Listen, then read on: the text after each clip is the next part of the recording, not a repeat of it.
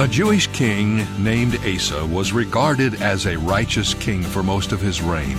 But the record in 2nd Chronicles says that in spite of doing many righteous things, Asa failed to destroy some pagan centers of worship.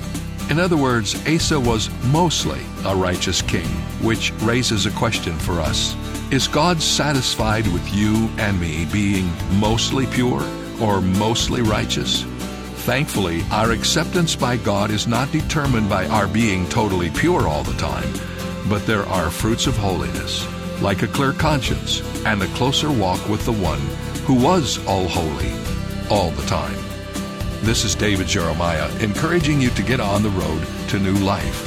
Discover God's definition of holiness on Route 66. Route 66, driving the word home. Log on to Route66Life.com. Start your journey home today.